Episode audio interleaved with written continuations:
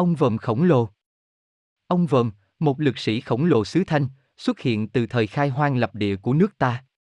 Tuy không được đồ sộ như các cha ông, nhưng với thân hình cao năm trượng, một vòng tay có thể ôm trọn thân cây cổ thụ trăm năm, sức khỏe của ông thì phải thuộc hàng top thách đấu Việt, không ai dám hó hé, ông vẫn tay không lấp núi đào mương, giúp con dân trong vùng có cuộc sống ấm no. Thường hay tập thể hình bằng cách vác những nắm đất to nặng cả tấn, nhưng chừng ấy chưa thấm vào đâu so với sức vòm. Có lần vì muốn tăng đô, ông quyết định chơi một quả lớn, làm một đòn gánh với hai trái núi hai bên to gấp chục lần ông, khiên đòn gánh trên vai khiến những bước đi nặng nề của ông làm nứt lún cả mặt đất, đi được trăm bước đến gần ngã ba đầu nơi con sông Lường hòa vào sông Mã chẳng may chiếc đòn gánh bị gãy, hai quả núi rơi xuống, một bên là núi Băng Trình và một bên là núi Đại Khánh. Nếu nghe danh đâu đó có ai sở hữu sức mạnh phi thường, ông vòm thường kéo đến để gạ kèo solo.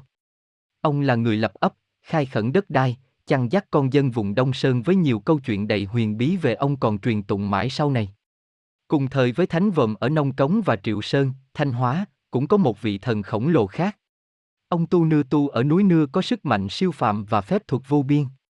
Ông thường xuống giúp dân nghèo khai phá rừng rậm, dọn dẹp đất đá, phá gò lấp ao để có đồng ruộng cho bà con trồng trọt.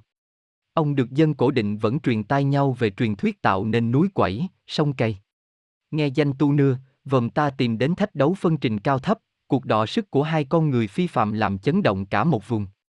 Tu nưa với phép thuật của mình đã có nhiều bước lợi thế ban đầu, vòm không tài nào có cách chạm được vào người y, ông vòm bóc từng nắm đất lên nệm, bẻ từng cái cây lên đập, về lết với lối đánh tan cơ cục súc, trâu chó, tu nưa cuối cùng cũng đuối sức, không thể chống cự nổi và chịu thất bại. Có lẽ trong cuộc đời phiêu bạc, quả chơi lớn nhất của vòng đó là lên tận thiên đình đòi công lý và cũng một lần nữa Ngọc Hoàng lại bị thua thảm. Năm đó dân tình phải chịu một cơn hạn hán kéo dài, đất đai thì khô cằn, ruộng đồng cây cỏ đều khô héo hết, nguồn nước thì chỉ còn vài giọt chắc chiêu, bệnh dịch hoành hành. Thương dân, ông vòm cũng nhờ có mối quan hệ con ông cháu cha xa ơi là xa nào đó cũng mò lên được tận thiên đình xin nước về cho dân. Nhưng kết quả không được như mong muốn, Ngọc Hoàng khước từ yêu cầu của vòm vì cho rằng dân chúng vùng đó phải chịu hình phạt do tội lỗi của họ gây ra.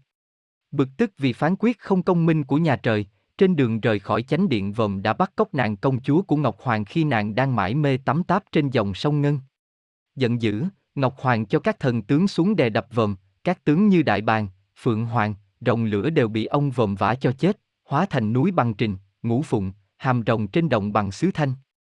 Biết không làm gì được, Ngọc Hoàng đành chịu nhún nhường, sai thần Long Mã xuống làm sông cứu hạn cho dân. Thần chạy đến đâu, nước theo dấu chân tuôn ra đến đó.